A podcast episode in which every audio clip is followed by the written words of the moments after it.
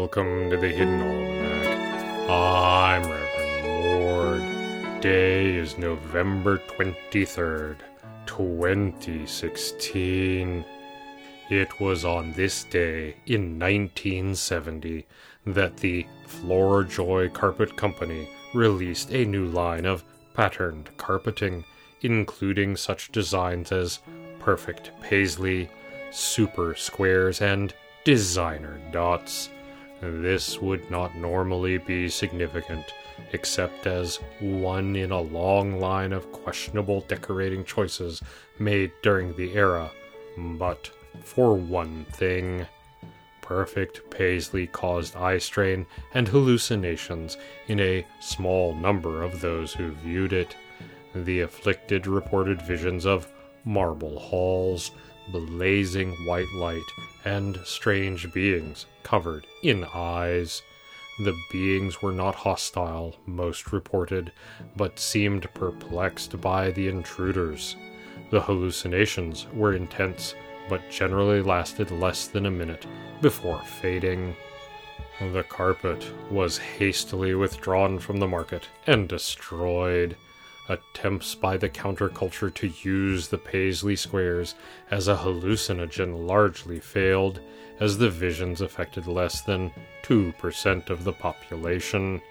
No satisfactory explanation was found, although several very bad scientific papers were written as a result, and one minor religion was founded and then, thankfully, abandoned. It is the feast day of Saint Zenobia, patron of candles and candle makers. She was martyred by being plunged into a vat of hot wax. Theories vary as to whether this was an actual martyrdom or a dreadful industrial accident. The earliest reports of Zenobia were written several hundred years after her death, and she did not live in an area prone to religious persecution, so it is possible that this was merely an attempt to sensationalize the life and death of a particularly religious candlemaker. Her particular religion had no martyrs, and it was not unknown for towns to invent saints in order to compete with one another. Zenobia is portrayed as a young woman with seven candles in her hair. In the garden, we await seed catalogs. They cannot come soon enough.